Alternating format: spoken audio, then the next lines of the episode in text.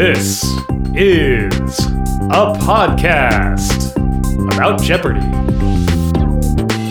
Hello and welcome to Potent Potables, your weekly Jeopardy! Podcast where two former competitors bring you recaps and analysis of the week's Jeopardy! Episodes, a deep dive into a topic inspired by one of those episodes, and a quiz. I'm Emily. And I'm Kyle. And this is the week of September twentieth, twenty twenty-one. Uh, this is the return of Mayim Bialik as host uh, after the departure of Mike Richards. And more importantly, this is the return of Matt Amodio uh, and his twenty-fourth show today. So on Monday, we have the contestants, Tracy Pitzel, an accountant from Ellensburg, Washington, Carlo Anjuli, a postdoctoral researcher from Pittsburgh, Pennsylvania, and Matt Amodio, a PhD student from New Haven, Connecticut, whose twenty-three day cash winnings total eight hundred twenty-five thousand eight hundred one dollars. And the Jeopardy! Round categories are books and authors, common bonds, alliterative people, lizards, a word in Spanish, and ventriloquism for dummies. I feel like we had a lot of people being a little bit um, spicy about Matt Amodio's style of answering questions this week, mm-hmm. a lot of which is just nonsense. I'm seeing a lot of objections to his non-grammatical um, use of what's. Right. Like, we've been over this. Yeah. It's been months. Yes. Like, mm-hmm. yeah. Come on. Yeah. He did have a little interview segment that got released on Jeopardy's social media, mm-hmm. basically just saying that he had made a decision to commit to a very simple question word to use consistently rather than fussing over how best to phrase the questions, right. Which I think we had speculated that that was the case. Mm-hmm. Because um, it's acceptable. But it was, yep. Mm-hmm. It's totally acceptable. I did, um, I did see some questioning of times when they took just a last name from him, where people thought that there should have been more than that required because there was ambiguity, such as at the four hundred dollars level of alliterative people. The clue was his assassination sparked a war to end all wars, and they had a picture. Matt rang in and said, "What's Ferdinand?" Mm-hmm. And that was accepted. Franz Ferdinand, of course, is the Ferdinand in question. Yes, this was not the bull from the children's stories. Yes. Or or like Ferdinand and Isabella, Ferdinand, right? True. Um, uh, that, the next clue down in that category actually came earlier, but the six hundred dollars clue had some interesting neg bait for, you know, people who just like see a Pavlov. Uh, one of the greatest songs he's written is Send in the Clowns from A Little Night Music. And if you know that Eine kleine Nachtmusik is A Little Night Music, as probably Carlo does, uh, he rang in and said, "Who is Mozart?" Mm-hmm. The title is actually in English. That's Stephen Sondheim. Um, also, yes. Wolfgang Mozart is not alliterative, but the Pavlov mm-hmm. of A Little Night Music and Mozart was clearly very strong. Yes, I, I totally understood where he was coming from, and I felt for him. Carlo also had an unfortunate miss at the two hundred dollars level of a word in Spanish. Mm-hmm. Uh, the clue there was a Spanish idiom for "don't worry about it." Literally, nothing happens is "no pasa this word." And Carlo rang in and said, "What is de nada?" Uh, he was ruled incorrect. That turned into a triple stumper. And they were looking for just nada. Um, the category title, a word in Spanish, is what they pointed to. It needed to be a single word. De nada is two, two words. words. Yep. I don't want to assume, but I c- thought it was likely that Carlo was maybe a Spanish speaker, and the whole thing struck me as awkward. Hmm. It did feel awkward, yes. I will agree there. Yeah. Daily Double number one comes up at the eight hundred dollars level of books and authors. It is just the second clue of the round, and Tracy finds this one. She's gotten the one thousand dollars clue as the first uh, as the first clue, so she has just one thousand dollars uh, and wagers it all. Um, and Matt and Carlo are at zero, of course. And her clue is, War and Peace opens in this year, seven years before a fateful invasion. She says, oh, what is seventeen eighty-four? But they are looking for eighteen oh five. So she drops to zero. Do, do you know A Fateful Invasion in seventeen ninety-one? I don't. I don't either. I'm not saying there wasn't one. There probably was, but... Yeah. The Haitian Revolution began in seventeen ninety-one. I'm looking up what happened in seventeen ninety-one. Yeah, I'm not sure what she might have been thinking of. Um, or seventeen, or it's like seventy. If she got the seven years backwards, seventeen seventy-seven mm-hmm. would have been around seventeen seventy-six. I don't. Yeah, I don't know. I don't know. Yeah, but it's a date. But eighteen twelve is what your uh, what they were looking for, um, and the the War of eighteen twelve. Yeah, the Napoleonic invasion of, yes. of Russia. Yeah. Yes, exactly. I read War and Peace this year, and I, I had a hard time following it. Too many characters, and they all have nicknames, and it got very confusing. And uh, at a certain point, I just started like reading the pages, even though I couldn't remember who the people were. And sometimes it made sense, and sometimes it didn't. I don't think I would recommend that approach. Anyway, at the end of the Jeopardy round, Uh, Matt is in a solid lead with eleven thousand four hundred. Tracy's at three thousand. Carlo's at negative eight hundred. And we have the double Jeopardy round, Greats in History, Youthful Pop Stars, starts with B, Oh My Gods, American Lakes, and Food Fights Back. Mm-hmm.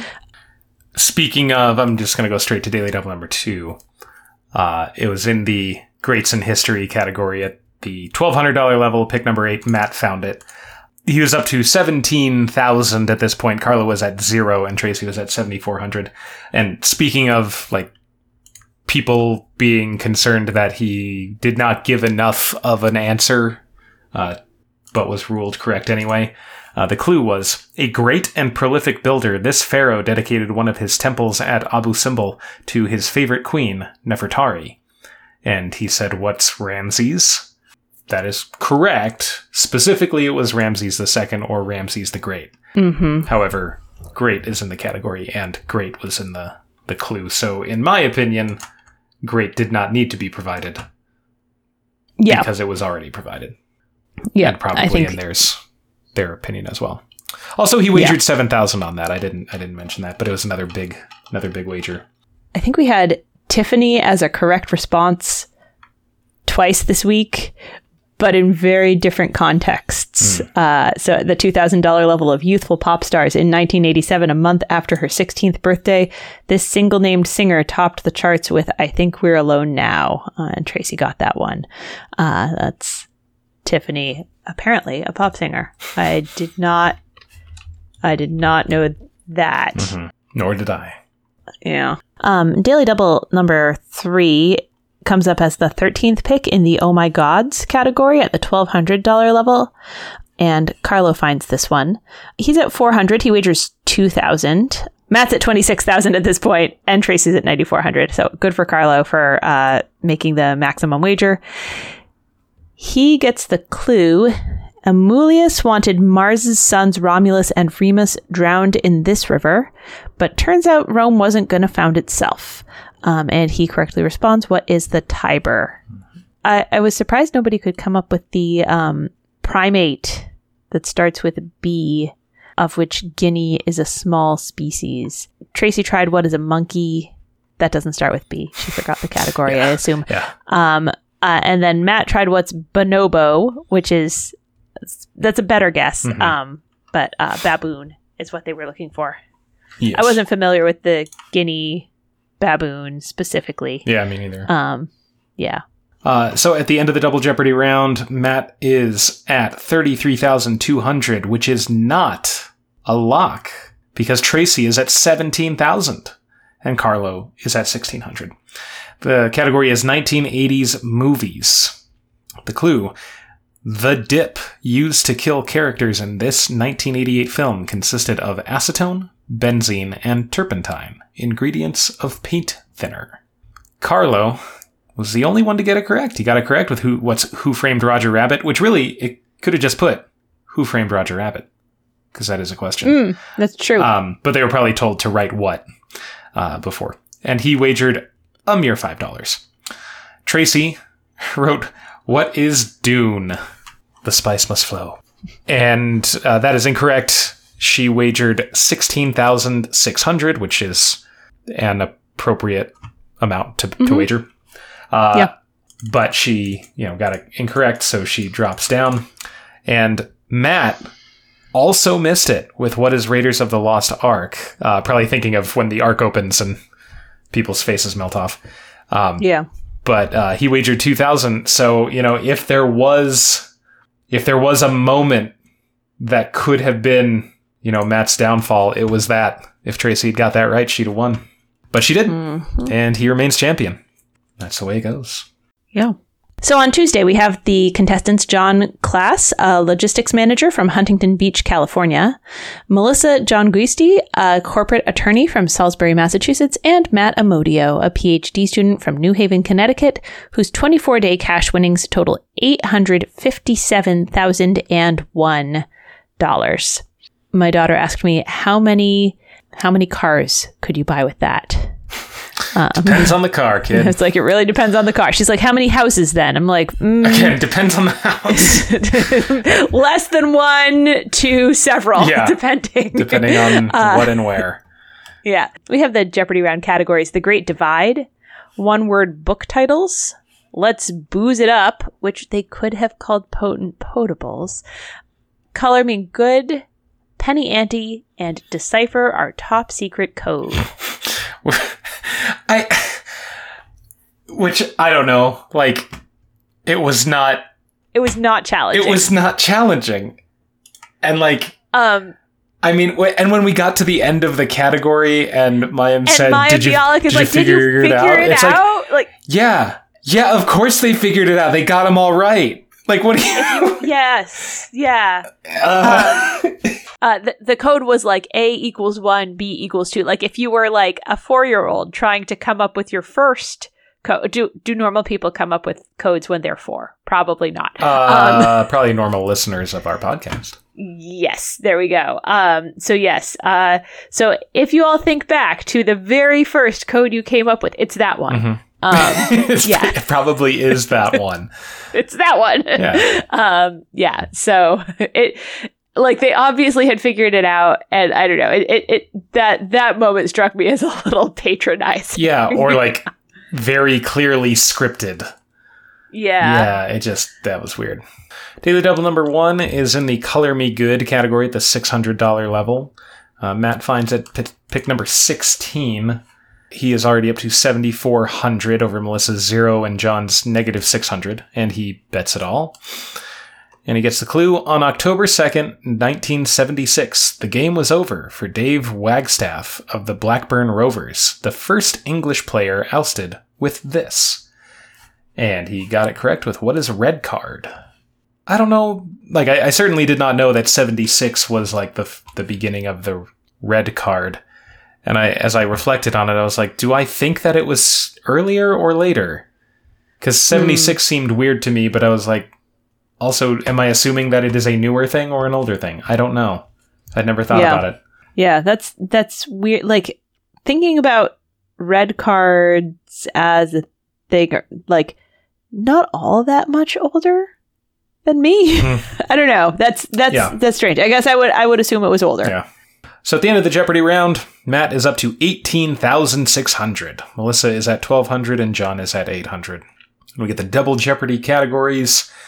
Abdication Nation, Classical Music, The Cell, Awards and Prizes, Movie Series by Sequel, and New to the O E D. New to the O E D was a was an interesting category. It it was.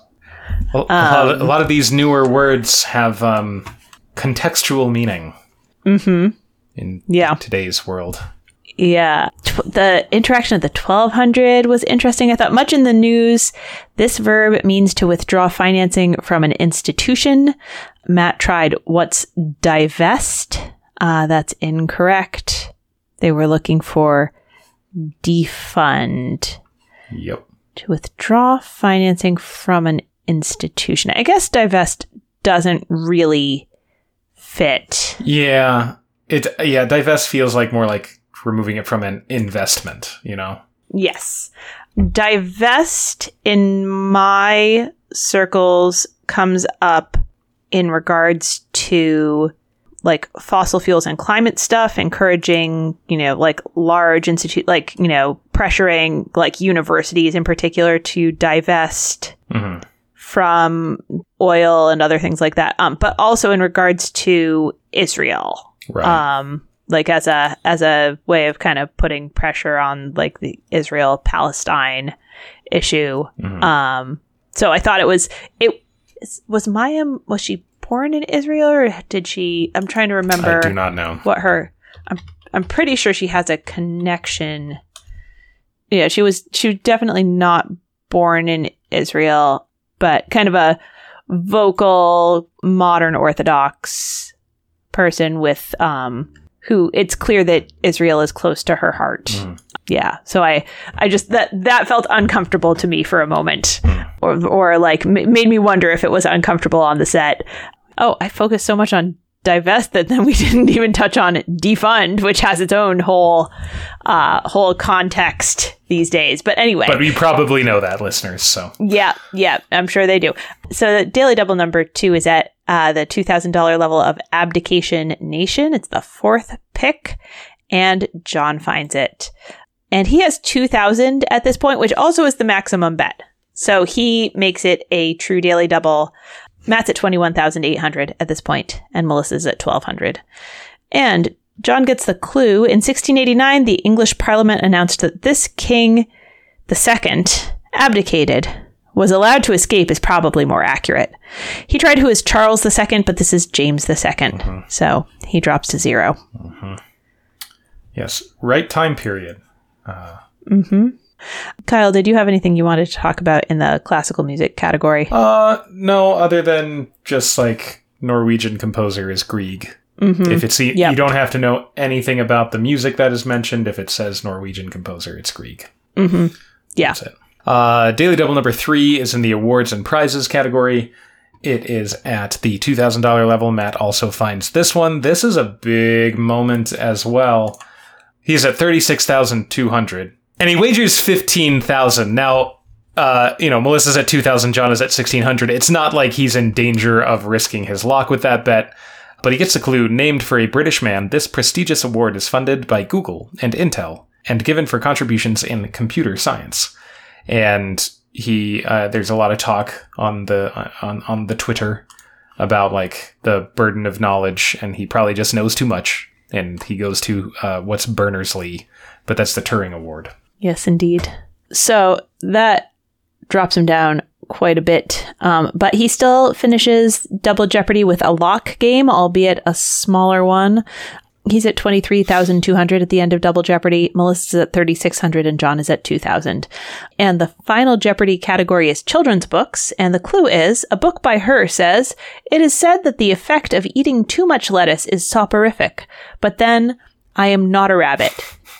That is two rabbit final Jeopardy clues in a row. Mm-hmm.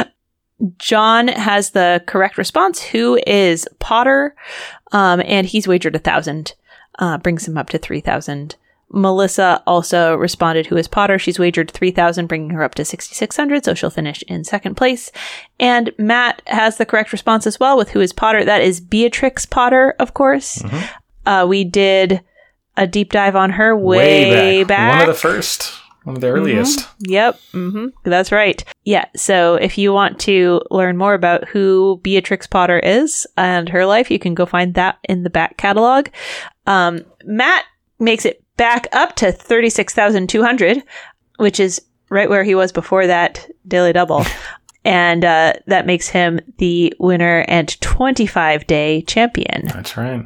So on Wednesday, we have the contestants Christopher Stuckey, a communications specialist from Bloomington, Illinois, Paula Scheider, a R O I trainer from Tulsa, Oklahoma, and Matt Amodio, a P H D student from New Haven, Connecticut, whose twenty-five day cash winnings are now eight hundred ninety-three thousand two hundred one dollars. We have the Jeopardy round categories. What a week on Wednesday. I feel that, Jeopardy. Yeah. um, acronyms and abbreviations, national park countries, air travel, movie time, and New York news clues. Mm-hmm. I was worried for a little bit that they were going to leave the video clues for dead last, mm. which you should not do in the Jeopardy round. Right. And the, they are going, like, if there are video clues on the board, I've said this before, but you know what? We're going to repeat it. If there are video clues on the board, they want to use those video clues in that game. Mm-hmm. And that means that they're going to let the Jeopardy round run overtime and make up the time by cutting the double Jeopardy short. And you do not want that. So go to those video clues if they're in the Jeopardy round. In the double Jeopardy round, go where you want, because... you know, they don't have a future round to cut time from. But we've we've seen a lot of games where very lengthy video clues in the Jeopardy round left for last mean that then you leave like a whole bunch of money on the board in double Jeopardy. Mm-hmm. So the daily double of the Jeopardy round was really the highlight of um, of Twitter for the day uh, and end of this end of this round. It was in the acronyms and abbreviations category at the eight hundred dollars level, and Matt found it at the sixteenth pick. He had eight thousand at that point. Christopher was at sixteen hundred. Paula was in the red at negative four hundred. Um, and he made it a true daily double and got the clue.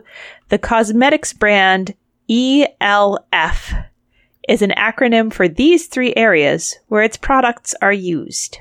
And he tried what's ears, lips, face, um, but that is incorrect. They were looking for eyes, lips, face. Um, eyes are, I'm not saying nobody's ever put makeup on their ears, but eyes are, are a more common facial feature. Typically, yeah. yeah. Yeah.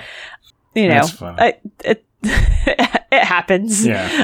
Yeah. But it was funny. E L F changed their logo on Twitter for a little bit uh, to to ears, lips, face. I, I think that was real. Maybe somebody spoofed it, but I, I think it. I think that was a real thing. So that that was that was fun. And uh, Matt has been a good sport about it and made a decent recovery mm-hmm. by the end of the Jeopardy round. So at the end of the Jeopardy round, Christopher was in the lead with thirty-four hundred. Matt has thirty-two hundred. Paula's made it out of the red and is at six hundred. And we have the double Jeopardy categories: world history, inspired characters, the fact of the matter, art and design, comedy on T V, and blank R blank M. Kenya came up twice in this game. Yes. Wait, wait, was it was it actually twice, or was it, oh, you know what? It was a, an incorrect response in the Jeopardy round, yeah. right? And then a correct response in the double Jeopardy round. Um, so yeah, the one thousand dollars level in the Jeopardy round of national park countries, they were looking for it. In what country would you find Serengeti National Park? Um, and that's not Kenya. It's Tanzania. Mm-hmm. But we did have Kenya in the world history category uh, of the double Jeopardy round at the two thousand dollars level. As a result of the Mau Mau movement against colonial rule, a state of emergency was called in this country in nineteen fifty-two. And Matt got that one. That's Kenya. Uh, we talked about that in a deep dive. Yes. Kenya's colonial history. Yeah. Um, we had a, an interesting miss in the inspired characters category, uh, twelve hundred dollars level. Neil Cassidy was called the Adonis of Denver by Allen Ginsberg and was the model for Dean Moriarty in this novel. And Paula guessed, what is Atlas Shrugged? I wonder, I just wonder why. Yeah. I'm I'm confused by that. Did did Adonis trigger something for her? Like maybe a like a I don't know, like a like a mythology connection. I, I don't I don't know either.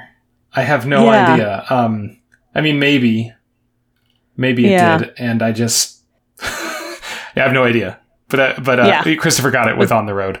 Yeah, Denver was a, a big spot for the Beatniks. In mm-hmm. case you did not know that.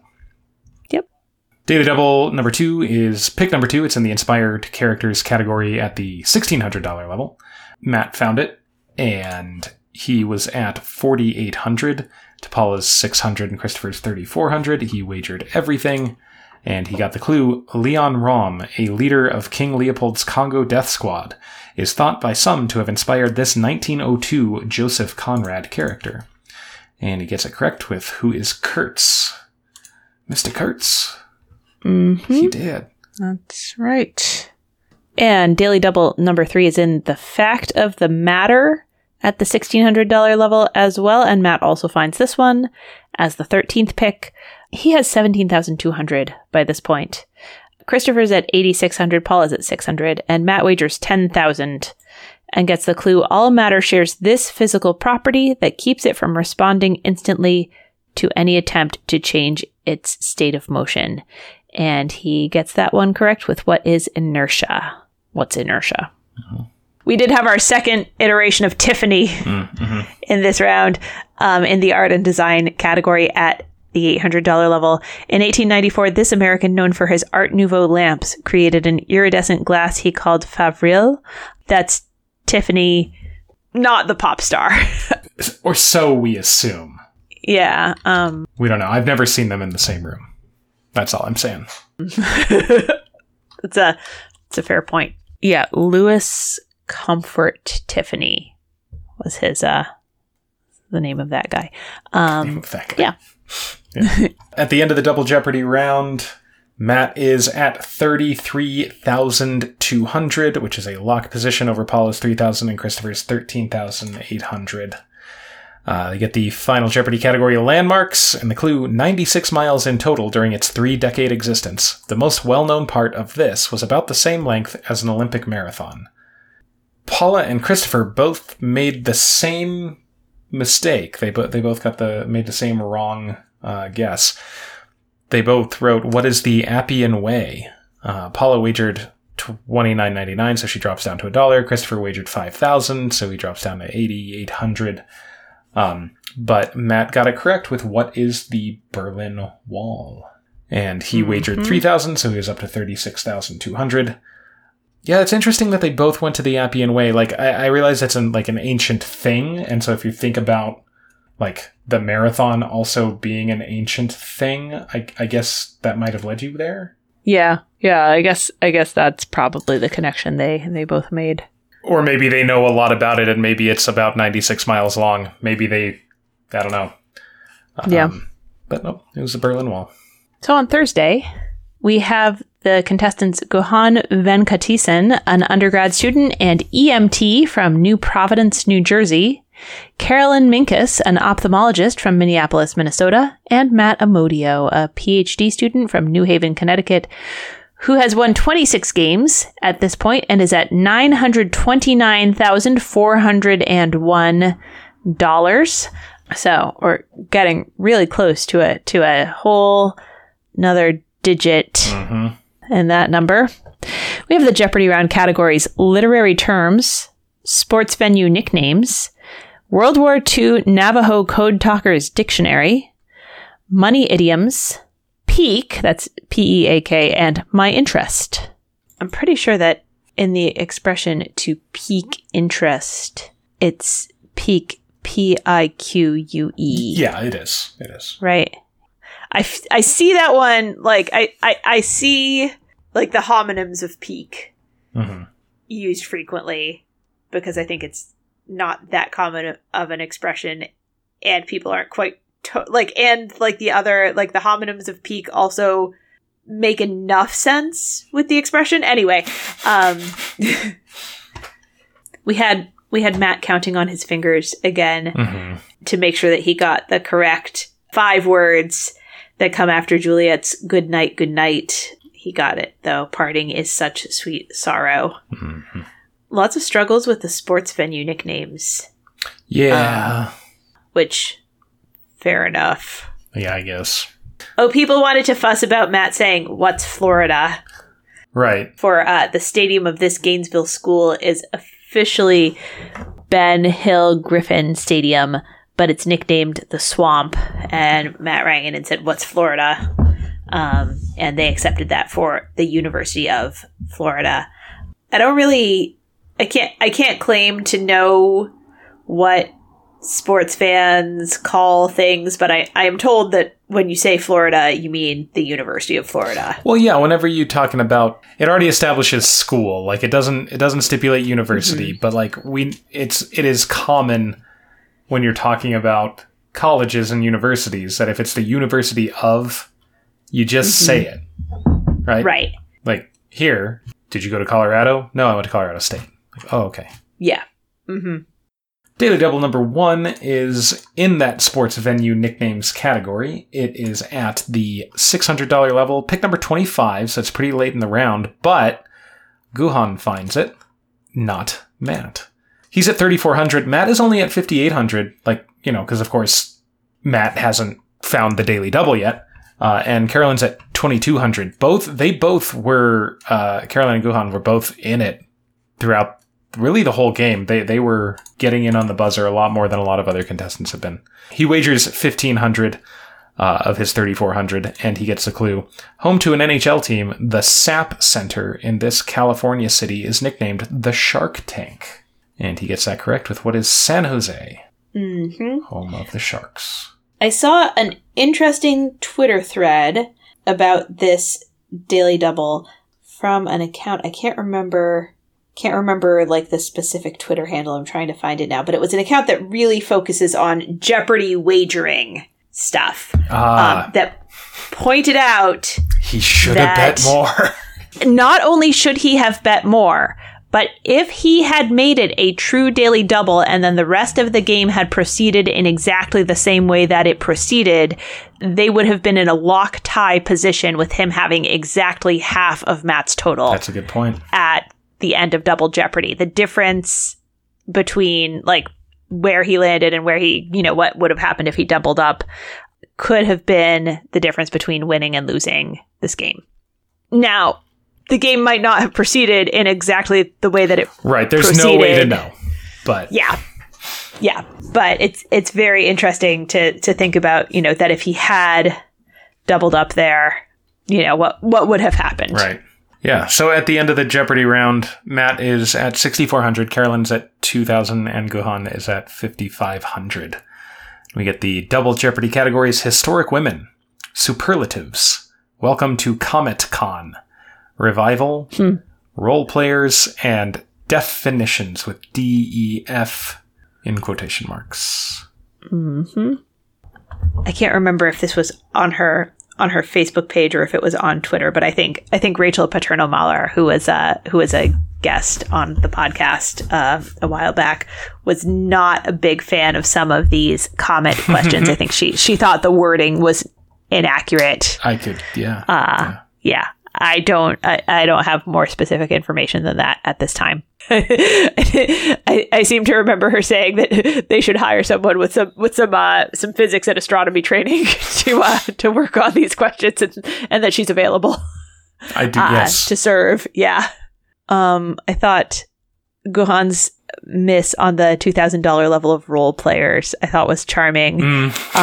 Um Uh, Sulu in recent Star Trek films, and Kumar's pal Harold Lee, he rang in and said, "Who is Cal Penn?" And then, like, immediately, like, ugh. You know, slapped his forehead, like, ugh, because Cal Penn is is Kumar, right? Not Harold. Mm-hmm. John Cho is Sulu and Harold, right? Every nerd's favorite word, defenestrate. Yes, came up.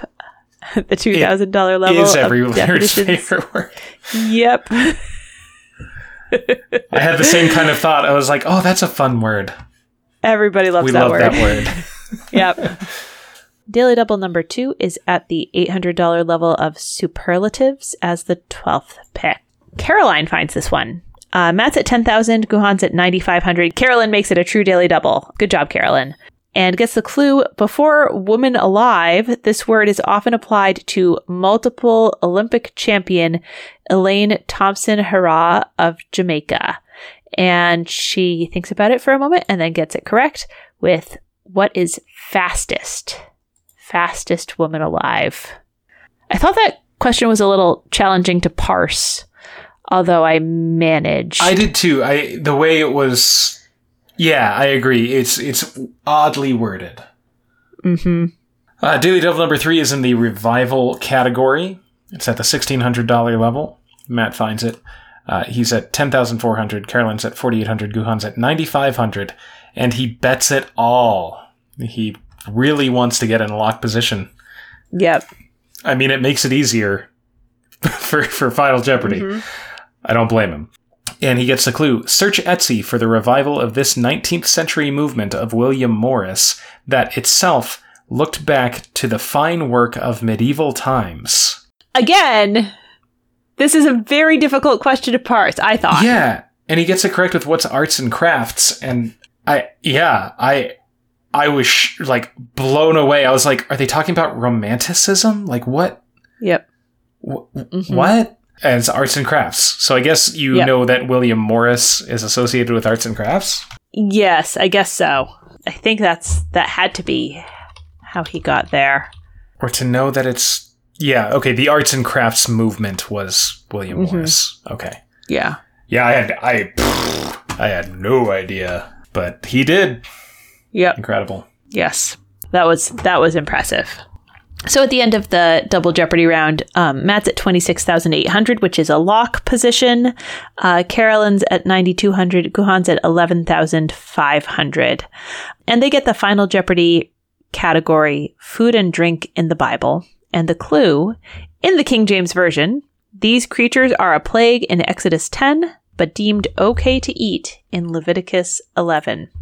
And uh, we've talked about that Jeopardy keeps specifying in the King James Version because there are so many translations of the Bible. And if somebody gives an, an unexpected wrong answer, it puts them in a tricky fact-checking position. And, you know, mm-hmm. if you can... Yeah. Anyway, I'm not sure that they really need King James Version here. Uh, I think the chapters are going to really pin it. But anyway, Carolyn has responded, what are locusts? That is correct. The eighth plague on Egypt. Leviticus eleven would be, I think, like in the, in the, like the law of Moses. So like where we find like the dietary laws about like pork is a familiar one and shellfish, mm-hmm. right? No pork, no shellfish, like don't mix milk and meat, like locusts are kosher. Yeah. Mayim also notes that John eats locusts and wild honey in the New Testament, um, which he would not have done if they were not kosher. True, right. Yeah. Carolyn's wagered eight thousand. Uh, so that brings her up to seventeen thousand two hundred. And Guhan also has the correct response with what are locusts, and he's wagered eleven thousand four hundred ninety-three. Bringing him up to twenty-two thousand nine hundred ninety-three. And Matt wrote down what are locusts and then crossed it out and changed it to frogs. Yeah. Like, the only thought I had with this was, like, maybe locusts is too obvious, and the trick is that it's actually frogs. Yeah. I have no idea whether frogs are kosher. I would guess not. I believe we have some, like, practicing Jewish listeners, so they could let us know. Mm-hmm. Yeah. Uh, yeah. So so Matt wrote down locusts and changed it to frogs. Um, frogs are a plague, but don't fit with the Leviticus eleven part. Mm. And he wagered one thousand. Uh, that drops him to twenty-five thousand eight hundred. Which, again, if, if Guhan had been in a better position.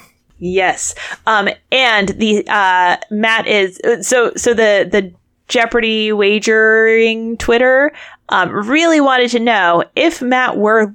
in first place in a lock tie position, would he wager the dollar or would he wager zero? Wow. And he says he says he will wager the dollar every time. Wow, so, confidence yeah, so, there. Mm-hmm, yeah.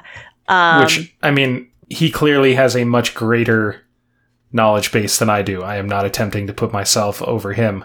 But he has missed a number of Final Jeopardies. Yeah, that's true. So, I mean, um, I don't know, man. Yeah, he also, I mean, great buzzer dominance. I, I, you know. Yeah, I, I feel like you could, I don't know. I, I yeah, if I were him, I, like in his shoes with his ability, I feel like I would be more confident in a tiebreak. So, yeah, but, agreed. But whatever, you know, I mean, yeah. He said what he said. I believe him that he would do that. Mm-hmm. So, yeah. So on Friday, we have the contestants, Rebecca Fox, an administrative assistant from Pasadena, California, Troy Posirikidis, a written communications specialist from Santa Monica, California, and Matt Amodio, a P H D student from New Haven, Connecticut, whose twenty-seven day cash winnings total nine hundred fifty-five thousand two hundred one dollars. And as Mayim Bialik pointed out multiple times in this episode, Matt could, with a big payday, break the one million dollars mark. Mm-hmm. Uh, we have the Jeopardy round categories, Royalty Around Us, The Middle Ages, Get-Togethers, and so forth with and in quotation marks. Channel number five. Mm, Yeah. It was a stretch. Channel number five. Yeah. But hey, you know, I, I appreciate an attempted pun, I guess. Yeah. I mean, they read a lot of clues. Yeah. But we can give some grace. Mm-hmm. Yeah. I think we've already mentioned this week. Was it this week or was it last week? It might have been last week, uh, mentioning my jazz deep dive. I think it was last week. But the one thousand dollars clue of royalty around us. A nineteen thirty-eight performance by this King of Swing with his band marked one of the first ever major integrated concerts. Uh, and that is Benny Goodman. Matt got that correct. Mm-hmm. I believe I talked about That's Benny right. Goodman Band. Yes. Being integrated. Yes, I remember that. E- You don't stump Matt altogether too often, um, but I, I really appreci- appreciated his perplexed face at the six hundred dollars level of get-togethers. Mm-hmm. Uh, the clue was, as seen here, these parties were once all the rage, and I think it was like a, like a, maybe it was a black and white photo. It was black and white, yeah. Uh, with like stacks of like plastic food containers. Um, Troy got that one. It was Tupperware parties. Yeah, and Matt seemed just. Just, I don't know if he couldn't quite make out the picture or just was not familiar with Tupperware parties as a thing. Mm-hmm. Um, but yeah, seldom see him quite that stumped. But it is nice to see. It's, yeah. Yeah. Yeah. A reminder to, to people, I guess, watching. I saw, maybe it was really only one person. I don't know if more people felt this way. The two hundred dollars clue in number five was, here's a fifth served up by this musician and completed in eighteen oh eight. Uh, and they played a clip of Beethoven's Fifth Symphony, of like the, you know, the opening thing, which most people can identify right away. And I, I saw somebody, you know, saying like, I'm shocked that nobody, you know, that it took that long for all three of the contestants to recognize Beethoven's Fifth. But the lights do not turn on, like the buzzers don't turn on when the clip starts. It, it is turned on at a certain point within the, the audio clip, so... I am sure they rang in as soon as they could. Yeah, agreed. My uh, husband got um, confused for a second because he was like, "Wait, that's not a fifth. Um, that that the opening interval. It's a it's a it's a minor it's a, third. Yeah, minor third. Um, the interval is a minor third. The symphony is Beethoven's. It's fifth. Beethoven's fifth. Yes. Yeah. uh, Daily Double number one is just the fifth pick of the round. Speaking at, of fifths. Mm-hmm. At the one thousand dollars level of get-togethers. Matt finds it. He's at thirty-eight hundred at this point, um, and the other two are both at zero. And he makes it a true daily double and gets the clue. Similar to a seminar, this small conference derives its name from Greek words meaning to drink together. Matt tries what is convention, but that's not correct. Symposium is the answer here. Yeah. Speaking of stumping him, that mm-hmm. Yes. Yeah. Which I, I mean, I also did not get close to that. I, I immediately went to imbibe, even though I think that's Latin, probably. Mm, yeah. Not Greek. Yeah, that is that is Latin. Yeah. Um, together is uh, S Y M or S Y N, like in symphony, synagogue, synergy. So I thought of Greek for together and got to symposium, although I wasn't nice. Totally confident about what the root was, root word meaning to drink was. I mean, if it's for potable, yeah, it might is it be the same thing. I am. I'm trying to check now. Uh no, potable is from the Latin potare. Well, never mind then. Didn't even want it to be from the Greek. Potus. Greek for President drinker. Of the United States. Yes. Now I'm wondering if there's... I think that like if you go far enough back, Greek and Latin have a common sort of uh, root, like like language that, that is like lost but is theorized. So I'm I'm sort of curious if they might share, like, because pote and... Um, potare sound like they could have something in common. All right. Yeah, I don't think so. Yeah, you would think. All right. Anyway, at the end of the Jeopardy round, uh, Matt is in the lead at sixty-six hundred, but just barely. Troy's at fifty-six hundred. Rebecca is at four hundred. And we have the double Jeopardy categories: Italy, novels by quote, Furry Road, Notable Asian Americans, Signature Songs, and Tough Vocabulary. And Daily Double number two was pick number one right off the bat in the novels by quote category at the sixteen hundred dollars level. Rebecca found it. She was only at four hundred dollars, but she wagered two thousand dollars. Uh, and the other scores are obviously the same. She got the clue. One man's life or death were but a small price to pay for the acquirement of the knowledge which I sought. And she takes a guess with uh, what is A Tale of Two Cities. Mm-hmm. But that is Frankenstein, which we yes. have talked about on the podcast. Mm-hmm.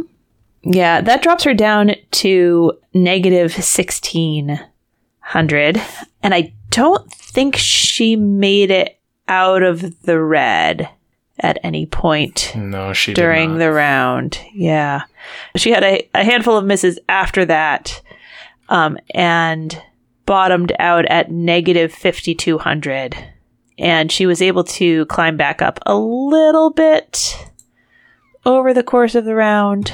She finished. She would finish the round uh, still in the red. I felt for her. Me too. Um, but betting the betting the maximum in the Daily Double was not an error. No, that was and, definitely the right thing mm-hmm. to do. Yeah. Yep. Nora was trying to get back in the game. Although it can be hard once you're kind of panicking to gauge how risky to be with uh, with guessing. We've talked about that before. Mm-hmm. Oh, um, but she did have a great get in the novels by quote category up at the twelve hundred dollars level. Um, the clue there was, we would not talk of Manderley. I would not tell my dream, for Manderley was ours no longer. Uh, and she rang in, and Mayim Bialik said, Rebecca. And then Rebecca said, what is Rebecca? Uh, and Which has got to be cheating. Mayim gave her the answer. Yes. Uh, yeah, that was that was great. Mm-hmm. Like, yeah, what are the odds that a contestant mm-hmm. named Rebecca would be pulled for that game board? Yep. Was a good moment. Uh, Daily Double number three is in the Notable Asian Americans category at the twelve hundred dollars level. And Matt finds it at the eighth pick. He's at twelve thousand six hundred to Troy's four thousand. Rebecca is in the red, negative thirty-two hundred. Matt wagers six thousand. And his clue is, not a fan of rock music, he initially turned down the job of designing the Rock and Roll Hall of Fame. And he gets that one correct. That is I Am Pay. So, at the end of the Double Jeopardy round, Matt is in a locked position at thirty-one thousand eight hundred. Troy is at seventy-two hundred. And Rebecca is at minus four thousand. So she does not get to play. Final Jeopardy category is history of the nineteen teens. And we get the clue, saying he ignored warnings of enemy vessels, the British Admiralty sought to blame William Turner, this ship's last captain, in nineteen fifteen. Uh, Troy wrote, what is the Lusitania? Which is correct, and he wagered everything because it didn't matter. Mm-hmm. Unless Matt made a math mistake, so might as well give yourself the best chance in case Matt overbets and gets it wrong. Um, so he doubles up. And Matt wrote, what is Titanic? Crossed off Titanic and wrote Lusitania. So he ended up being correct, and he wagered seventeen thousand, which brought him up to forty-eight thousand eight hundred, which brings him over the one million dollars mark to one million four thousand one dollars total winnings. It was a heartwarming moment, I thought. It was. It was. And, you know, all the all the contestants who um, have fallen before his onslaught speak very highly of him. They yeah. they have all they have all been outspoken. Well, not maybe not all of them, but many of them, those of them who I think are more active on social media, have been outspoken about how just lovely a person he is, and mm-hmm. which is great yeah. to hear. It's yeah, really nice. That's what we like to hear. Yes. So that's the end of the week. And Matt Amodio is over a million dollars, and he is up to twenty-eight days. If he wins out next week, he will pass James Holzhauer in number of days won. Mm. Right? Because that would be yes. twenty-nine, thirty, thirty-one, thirty-two, and thirty-three. So if he gets to thirty-three, right? Because James mm-hmm. was thirty-two. That's right. At, at this pace, it'll take a while to beat the dollar amount, but the number of games yep. will be there. Yeah. So, we like to remind you at this point that we have a Patreon. It's patreon.com slash potent potables. We are uh, coming to you hat in hand at this point saying, if you listen and enjoy what we do, you know, slide us a few bucks. Because we believe we have at least triple digits of listeners. Mm-hmm. Uh, and, you know, if even if it's only like two bucks a month, uh, you know, that can that can give us the amount to be able to pay a a like reasonable and respectful amount to someone who could uh, take the audio editing uh, maybe off our hands. Mm-hmm. So that uh, because it does take a bit.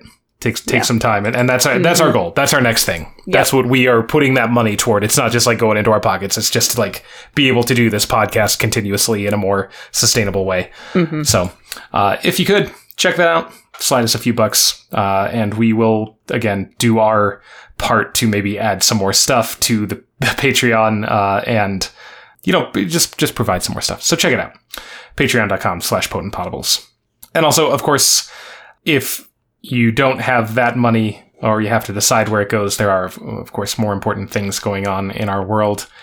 Despite certain things getting better uh, and certain things getting worse, there are the age-old problems that we are still facing, particularly when it comes to social justice in our society. So we like to point you to black lives matter dot com, community justice exchange dot org, and the uh, Stop Asian Hate GoFundMe database. Mm-hmm. So check those out, too. Yeah. It's important stuff. Yes. All right, Emily. All right, Kyle. It's been a while since you've guessed a deep dive, just like in general. Like it's been a, you know, a month yeah. and a half or whatever since it's been your turn. So what are we talking about? Um, we're talking about Alan Turing? We are not talking about Alan Turing. Okay. Because really, we- I'm just going to say watch um, The Imitation Game. Oh, it's so it. good. So good. It's so, so good. good. Are we talking about... elementary particles. Yes, we're talking about elementary particles, Emily. I, I, I, would, I would do a big victory dance, but there really only were like eight or ten. There were a little more than that, but like no, there were not a whole lot of triple stumpers to pick from. And a lot of them really, I was like, we're not talking about Hellboy, so... a bunch of you these know, we can rule off. Are you sure we're not? Yeah, because I don't, I don't know much. I don't know Hellboy. Yeah. Um, yes, we are. We are talking about elementary particles. Yeah, it is on the Wednesday show. Double Jeopardy! Fact of the matter: eight hundred dollar level. Leptons and quarks are these basic particles that don't seem to be made up of smaller units of matter. It's dot dot dot. It was a triple stumper. Um, those are elementary particles, and that is, of course, uh, referring to. You know, make it make it a, a pun off of Sherlock Holmes there. But yeah, we're going to talk about briefly elementary particles. We call it a deep dive. It's not going to be particularly deep because a lot of this stuff, I can read the words to you. I cannot explain what it means. But for trivia people, if at least we can memorize some of the terms so that we hear one and it reminds us of the other, I think that's what we're what we're really going for. You know, none of us are expected to be quantum physicists, unless that's actually our job. Mm-hmm. So anyway, elementary particles. So in particle physics, an elementary particle or fundamental particle is a subatomic particle that is not composed of other particles. Particles currently thought to be elementary include the fundamental fermions, uh, which are quarks, leptons, antiquarks, and antileptons. And those are generally the matter particles and antimatter particles, as well as the fundamental bosons, uh, which are the gauge boson and the Higgs boson, which was actually a correct response in another question uh, in that category. Uh, and those are known as the force particles uh, that mediate interactions between and among fermions. Uh, a particle containing two or more elementary particles is a composite particles. Uh, ordinary matter is comprised of atoms, which were at one time presumed to be elementary particles, which is why they're called atoms. It comes from the Greek atomos, meaning unable to be cut, although plenty of atomic bombs have shown that it can be. But it wasn't until the twentieth century that even the existence of the atom was, like, you know, debatable. Subatomic particles were discovered, or at least identified, in the nineteen thirties, including the electron and the proton, as well as the photon. And so all of these, like, they are smaller than atoms. They are parts of an atom. So we knew for a while that subatomic particles existed. Um, and then much more recently, scientists have discovered in the way that they discover, right? Like it's hard, it's hard to like show a picture of a quark, right? But, you know, through observation and experimentation, they have determined that via quantum theory, protons and neutrons contain quarks, um, which are now considered elementary particles. The terminology saying now considered is because it's possible that we could discover that these are actually made up of smaller particles, and it could just keep getting smaller and smaller. But right now, this is what we what we understand. Mm. And also, within a molecule, the electron's three degrees of freedom, which are charge, spin, and orbital, uh, can separate via the wave function into quasi-particles, which are known as holon, spinon, and orbiton. The elementary particles, elementary fermions and elementary bosons. Um, a fermion is a particle that follows Fermi-Dirac statistics and generally has half odd integer spins, as in a spin of one half or a spin of three halves, so on and so forth. These particles obey the Pauli exclusion principle. So Fermi-Dirac st- statistics is a type of quantum statistics uh, that applies to the physics of a system consisting of many identical particles that obey the Pauli exclusion principle. And the Pauli exclusion principle is the quantum mechanical principle, which states that two or more identical fermions, which is, again, particles with half-integer spin, cannot occupy the same quantum state within a quantum system simultaneously. Ah, of course. This principle was formulated by Austrian physicist Wolfgang Pauli in nineteen twenty-five for electrons, and later it was extended to all fermions with uh, spin statistics theorem of nineteen forty. Can I explain what that means? Not really. But the Pauli exclusion principle uh, states that two or more identical fermions cannot occupy the same quantum state within a quantum system simultaneously. I'm just going to leave it at that. So okay. that is what that is what fermions are. Fermions are any particle that follow that kind of principle and have statistics uh, generally referring to their spin as one half or three halves or any odd half integer. The spin number describes how many symmetrical facets a particle has in one full rotation. Which, again, like I can't really explain further than that. But that's what that means. It's referring to the motion of a particle as it as it spins. So the spin number describes how many symmetrical facets a particle has in one full rotation. So a spin of one half means that the particle must be rotated by f- two full turns before it has the same configuration as when it started. Okay. It's it, that's extremely hard to visualize, right? Mm-hmm. So, and I obviously this is an audio medium, so I can't. But it ju- it has to go through full two full turns before it is in the same configuration as it started. That's what a spin of one half means. Okay. Okay. So those are fermions, uh, half-integer spins. Those include quarks and antiquarks, and leptons and antileptons. So a quark, trivia people love to ask about quarks. Yeah, you got that quarks question. I did. Yeah. In our episode, right? Because mm-hmm. it was Q. Yep. Yeah. Um, it is a fundamental constituent of matter. Quarks combine to form composite particles called hadrons. So if you know of like the Large Hadron Collider, a hadron is com- is comprised of multiple quarks. The most stable state of hadrons are protons and neutrons, which are in atomic nuclei. Uh, all commonly observable matter, matter is composed of up quarks, down quarks, and electrons. So quarks have what are referred to as uh, six flavors. Mm-hmm.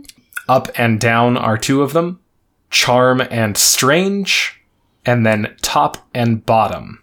I'm not going to really get into what those mean. It's just important to remember there are six flavors, and they are paired. Up and down, charm and strange, top and bottom.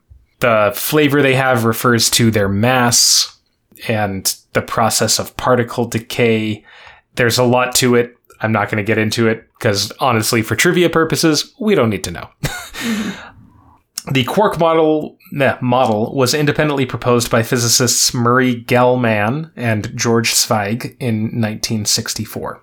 Uh, they were introduced as parts of an ordering s- scheme for hadrons, uh, and there was little evidence for their physical existence until deep inelastic scattering experiments at the Stanford Linear Accelerator Center in nineteen sixty-eight.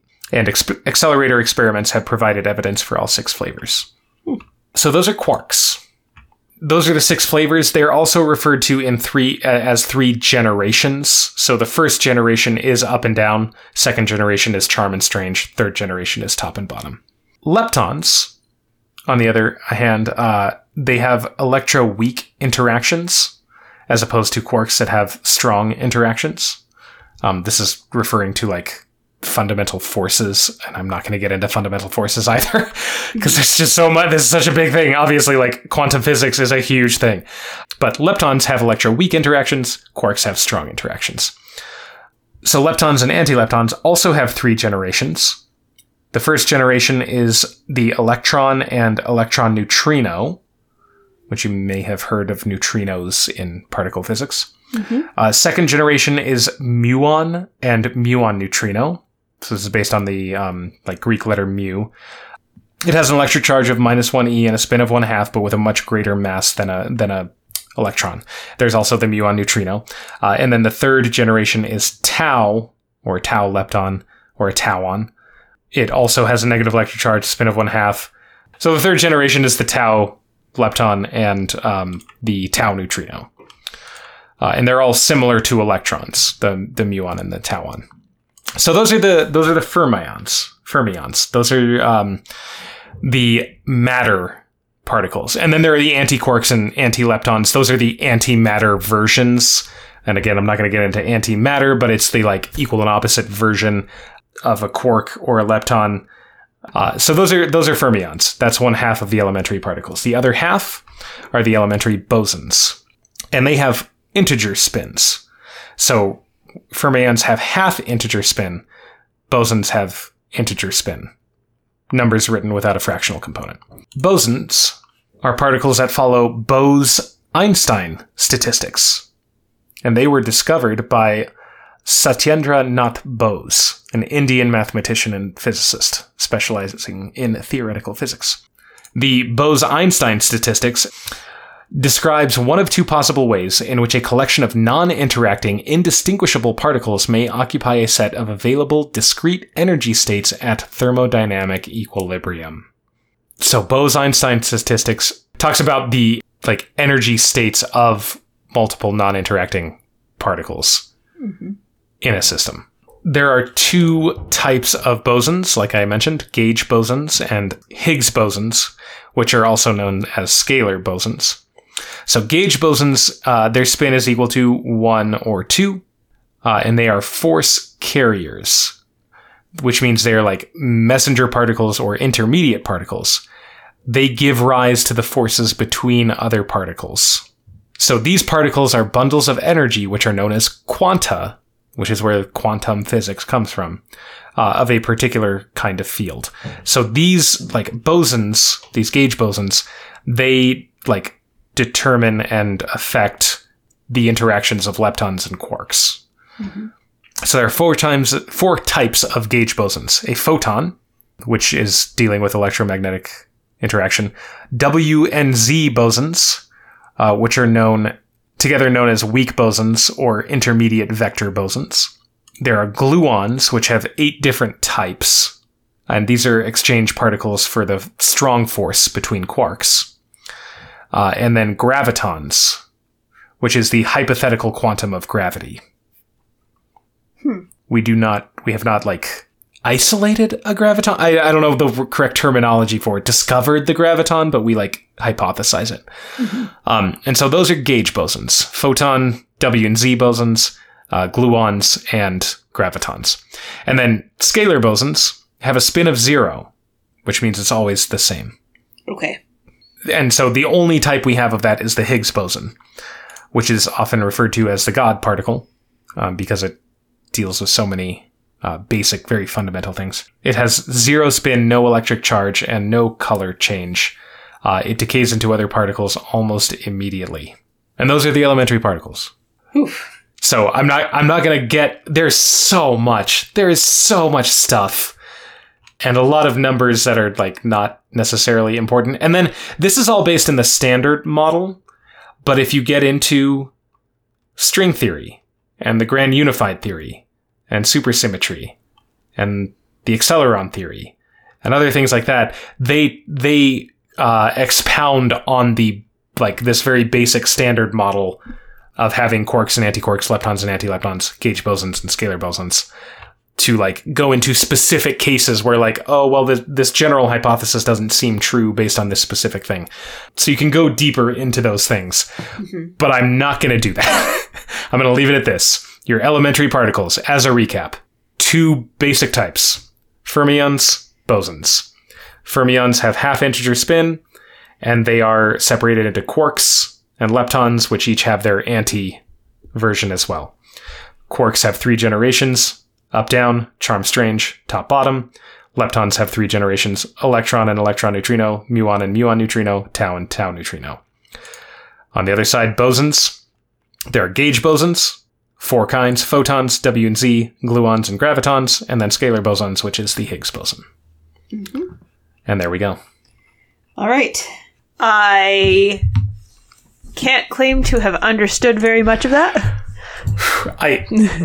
I, it's it's like like reading this. It was like I'm back in school, where like I'm just I'm just accepting the thing the teacher is saying to me, mm-hmm. and trying to put the words into my brain, whether it really connects with anything I understand or not. Yeah, yeah, yes. I I, uh, I I'm very much at the like I'll try to put those words in my brain kind of uh, approach to this because woof. Um, yeah. Well, as long as there isn't a quiz. There is a quiz. Oh, no. But don't worry, you're starting with ten points. Okay. All right, so this quiz is not at all about elementary particles. It is simply dealing with the idea of element. Okay. Here we go. Question one. Lilu, Elsa, and Mati are all film and T V characters who could be described using what two-word ordinal phrase? Lilu is from a, uh, I believe, nineteen ninety-seven film, which also starred Bruce Willis. Elsa, of course, uh, referring to the Ice Queen, but more likely in her sequel. And Mati, who was perhaps the least cool of the Planeteers. Huh. I'm trying to figure it out. Two-word ordinal phrase. Ordinal, like first, second, third, mm-hmm. et cetera. Yeah, yeah, yeah, yeah, yeah, yeah, yeah, yeah. Elsa, the Ice Queen, but more likely in the sequel. Ordinal phrase. I... don't know, and I can't find the connection to element either. Um, huh. Yeah, I don't have anything. I'm I'm gonna. First lady is not correct, but I'll say that rather than leave it blank. Oh no! It is it is the fifth element. Oh, fifth element. Oh, yes, that yeah. absolutely makes sense. So, Lilu is the name of the of Mila Jovovich. Ah, uh, gotcha. In the, okay. In the fifth element. Yep, the fifth Elsa. element. Mm-hmm. In Frozen two is basically the fifth element also, you know, because she has the four yep. earth, wind, fire, water. And then Mati is the, the Planeteer whose power is heart. Right, yes. So the other the other kids get, you know, earth, wind, water, and fire, and, and he gets heart. So yeah, uh, those would be the fifth element. That was a, that was a good quiz, quiz question. Thank you. Uh, question two. Speaking of the fifth element, their best-known hit is a combination of two songs featured in the musical Hair. Of course, Age of Aquarius is the first part, but what is the name of the second song in that combo? The title uh, of the second part could refer to what you're doing when you open your shades. Um, I may not know this. Is it I, the phrase... L- Some, it's something about let the light in, or phrase let the sunshine in is coming to mind also, but it's like a children's song. All right, we're we're going with let the light in. Oh, I think you were trying to give me another hint. Uh, it's Let the Sunshine In. Oh, no. Oh, I said the right thing and then changed it back to the... Oh, oh no. Right. So bad. Let the sunshine. Yes. Um. So that, that Age of Aquarius is the first part where there are multiple lines of lyrics, and then the second half is Let the Sunshine In, where they just sing Let the Sunshine In for about six minutes. um. Okay. Well, you have ten points. You still have ten points. Question three. This famous phrase, commonly used to mean an explanation is obvious or simple, never actually appeared in the written stories to which it is credited. It wasn't until films starring Basil Rathbone that it came into being. Um, I'm assuming that it's got to be. It's got to be. Uh, like elementary, My Dear Watson, I'm guessing, from from like Sherlock Holmes. Yes, it is. Yes, the phrase elementary, My Dear Watson does not appear anywhere in Conan Doyle's writings.